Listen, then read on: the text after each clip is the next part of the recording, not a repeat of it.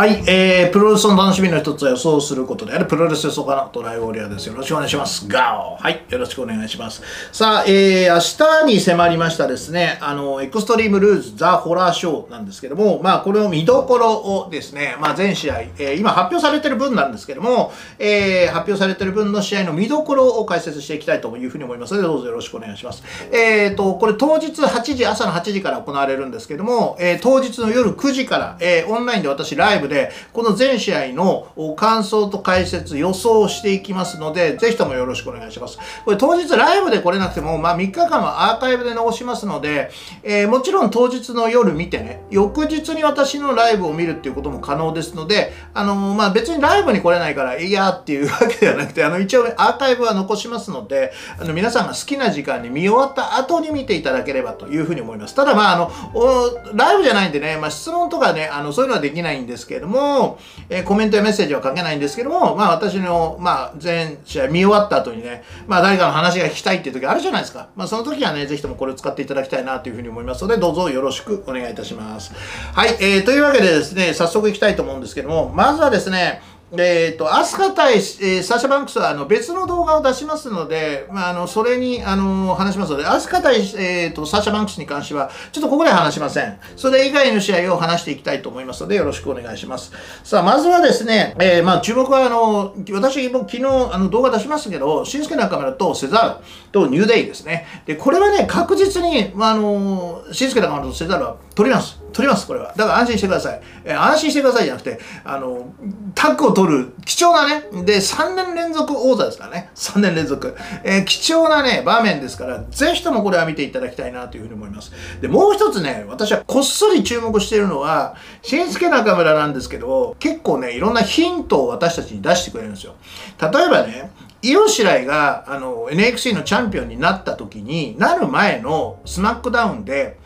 イオシライの入場シーンのようにロープに足をかけてイオシライのような入場してきたんですよ。これってね新世界が初めてなんですよ。で鉄階段からいつも入場してくるじゃないですかあれじゃなくて真ん中から来たんですよまあ、そんなこと初めてで、で、イオさんみたいにこうやってこう、ロープってガーって、そうやってこう入場してきたんですよ。これって初めて見て、で、その後の水曜日にイオシライの、あの、イン・ユア・ハウス、スリーウェイでチャンピオンになったんですよ。なんで、あの、こう、細かいところなんですけど、何かしらこう、メッセージをね、あの、しんすけ中村っていうのは出してくれているんですね。で、今回、私は、イービルが2冠王、そして3冠王になったたでしょ、えー、ニュージャパンカップ優勝して。ただ、何かね、イービルのね、何かのポーズ、何かがこう、イービル2冠王になったなって、おめでとうじゃない、わかんないんですけど、何かをするんじゃないかなっていうふうに思うんですよ。うん、なんでちょっとこの静かなカメラのそういうねちょっと細非常に細かいと思うんですけどちょっとその辺にねあの注目をしたいなっていうふうには思います、えー、確実にこれは静かなカメラあのタックこれ青いベルト取りますから、えー、もう3年連続チャンピオンですね。はいこれは楽しみにしたいなというふうに思います。さあそしてですね続いて、えー、ユニバーサルですね、えー、ブレイアイアット対ブラウンストローマン。まあ静かなカメラが次に狙うベルトといったらそちらになるんですけども、えー、ブラウンストローマンと、うん、ブレイワイアットなんですけどこれはまああのの沼地の試合なんですよね。で、これはシネママッチ、シネマティックマッチになって映画風のね、えー、前、あのアンダーテイカーと AJ スタイルズがやったような映画スタイルの、まあ、試合になるということです。まあ、これに関してはですね、で、これ実は3部作と言われていて、えー、最初は普通に、あの、ファンハウスのね、ブレイワイオットが出てきましたね。あの、エンジのセーター着たね、はーいっていうね。で、今回は昔のブレイワイオットが出てきましたね。ワイヤットファミリーで、次、サマースラム、8月のサマースラムで、ザ・フィンドがついに登場する。なので、今回、えー、ブラウン・ストローマンが負けるわけにはいかないんですね。ザ・フィンド出てこなきゃいけないんで。なんで、その辺のこの映画の演出が、え、映像、どういう展開になるのかっていうところをが非常に楽しみでございますので、まあ、沼に引き込まれていくんだろうね。その後どうなっちゃうのかっていうところで非常に興味ありますね。まあ、勝敗はね、つかない、調はつかないというか、ブラウン・スローマンが、まあ、まだ王者でいると思うんですけど、何かブラウン・スローマンの身に起こると思います。うん、そして大きくブランストローマンの今後のキャラクターに、まあ、関わる大事な展開になると思います、その辺が注目をしていただきたいなというふうに思います。さあ、続いてなんですけど、レイ・ミステリオ対セス・ロリンズ。なんですけど、これがまたすごい面白い試合になっていて、I4I マッチっていうんですかね。この、要はね、目ん玉くり抜きマッチ。簡単に言うとね、どっちかの目目をこう失った出したら勝ちっていう、どちらかの目をですね、まあ痛めつけるっていうところの、まあ試合なんですね。まあおそらくセスロリンズが勝ってレイ・ミステリオがこう目をね、あの痛めてしまうんですよ。これはわかるんですよ。問題は次に、えこれに対して息子であるドミニク、ドミニクが、まあ、そのセスロリンズにね、やっぱり怒りをずっと持ってるんですよ。そのドミニクが、まあ、セスロリンズに対してどういう報復復讐をしていくか。そしてサマースラムでリングデビューするかっていうところが、まあ、今回のポイントなので、まあ、どういう形で目がね、もしかしたら目玉出ちゃうかもしれないね。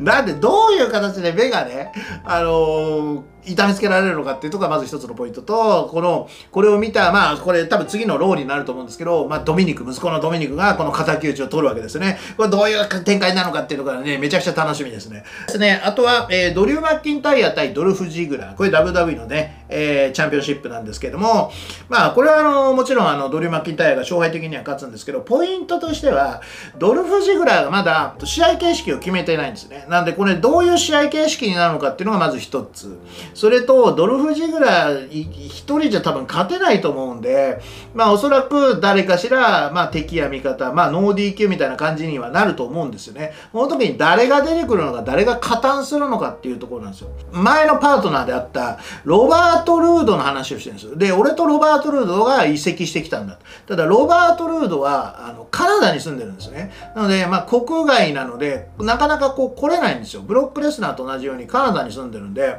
アメリカにそんな頻繁に来れないわけですよ。なので、まあ、あの、彼は今出演していないんですけど、もしかしたらそのロバートが出てくるかもしれない。なので、もしそれでまだまだ、あの、落ち着くまで、えー、まあ、仕事したくないっていうふうに言うんだったら、他の選手が来るんですけど、ここで来る可能性があるのは、この前ヒース・レーターですか？えー、が出たんですけども、まあ、もう一人の、えー、メンバーであるジンダー・マハールが、まあ、出てくるんではないかなというふうには思います。ます。えー、それとはもう一人隠し玉がいるんですけど、それはちょっとね、ここでは言わないですけど、まあ、オンラインサロンの方では、まあ、あの、結構喋ってる。結構前からこれ私喋ってるんですけど、もしかしたらその人が出てくるか、もう、うん、サマースラムかなっていうのはあります。うん、なので、まあ、うんロバートかジンダマハールでもう一人の目玉は、うん、サマースラムかなっていう感じですね。ドリュー・マッキンタイアはもちろん、えー、防衛すると思います。はい。さあ、そして、えー、次はベイリー対ニッキー・クロス。これと、あと、ジェフ・ハーディとシェイマスなんですけど、これどちらかがシネマティックマッチになると思うんですね。で、今、ニッキー・クロスがこの、まあ、シャイニングってこう、カーってこういう絵があるじゃないですか。なんか怖い、怖いホラー映画。それに似せたポスターをこの試合をイメージさせてるんで、まあ、もともと NXT ではね、怪奇派キャラクターだったんですよね。ちょうど今回、ザ・ホラーショーっていうことと、まあ、そしてニッキー・クロスがタイトルマッチの挑戦者になったということで、私はこの試合がね、あの、シネマティックマッチになるのかなというふうにずっと思ってたんですね。なので、まあ、ここが注目。なので、まあ、あの、ベイリーは、まあ、当然防衛するというふうに思いますので、まあ、ここはニッキークロスがね、どういう感じでね、暴れてくるかっていうところをポイントにしたいなというふうに思います。あとはシネマティックマッチになったらめちゃくちゃ面白いんですよね。その辺がポイントです。はい。さあ、そしてちょっと言いましたけども、今、ジェフ・ハーディ対シェイマス、バーマッチいうことで、ジェフ・ハーディがね、まあ今まで何回も何回もお酒で捕まってるんですよ。で、今8ヶ月の禁酒をしてるんです。こう自分はアル中だったということを告白して、番組のね、ストーリーにしちゃってるんですよ。で、酒場でやるみたいなんですね。ちょっとこれ、バーマッチの形式がわからないんですよ。もしかしたらこのリング上に、前もそうだったんですけど、リングにそのお酒を置いたりしてやる形式と、本当のその酒場のセットを作ってそこでやるっていう、どっちなのかなんですよね。だから酒場のセットを作ってやるんだったら、これ完全にシネマティックマッチになるので、この試合がシネマティックマッチ。そうすると、えー、ベイリー対、えー、サーシャバンクスは普通の試合っていう風になるので、まあこれどっちなのかなっていう感じ。さあ、そして最後はアポロクルーズと MVP。これ最終的にはボビー・ラシュリーが出てくると思うんですね。これは MVP はもちろん負けるんですよ。で、そして、えボビー・ラシュリーとアポロクルーズの、まあサマースラム8月での、まあ US 王座戦につながるというふうに思うので、うん、まあそんなにここは期待しなくてもいいのかな。まあ MVP が負けてボビー・ラシュリーに最後アポロクルーが痛めつけられちゃうっていう感じですかね。うん、はい。というわけででございます。えー、このですね、え、月曜日に、え、このペーパービューね、え、ホラーショー行われますので、で、当日の9時から、え、もう全試合これを全部語ります。今日の予想も含めて、そしてサマースラムの展開の予想までしていきますので、よろしくお願いします。え、夜の9時からです。え、9時から見れなくてもアーカイブで、え、3日間残しますので、自分のタイミングで見終わった後に、え、見ていただければ結構でございますので、えー、ぜひともね、ライブで見れない方でも、え、チケット買ってくださいね。で、その模様は、えー、どこでも流しませんから。YouTube でも流さないし、えっ、ー、と、オンラインサロンのメンバーあるんですけど、ね、ノートの方でも流さないので、えー、ぜひともよろしくお願いします。で、先ほども言いましたけど、もう一つ見る方法はオンラインサロンのメンバーになることです。オンラインサロンのメンバーは、えー、この有料ライブがすべて、えー見放題になっておりますので、えー、まあ将来的、えー、長い目で見たらオンラインサロンに入っていた方がお得はお得になるので、えー、その辺のご検討もどうぞよろしくお願いします。はい、えー、というわけで最後までご視聴ご清聴の方どうもありがとうございました。ではまた次回の動画でお会いしたいと思います。 Arrivederci またな No Pro Wrestling No Life トラプロガー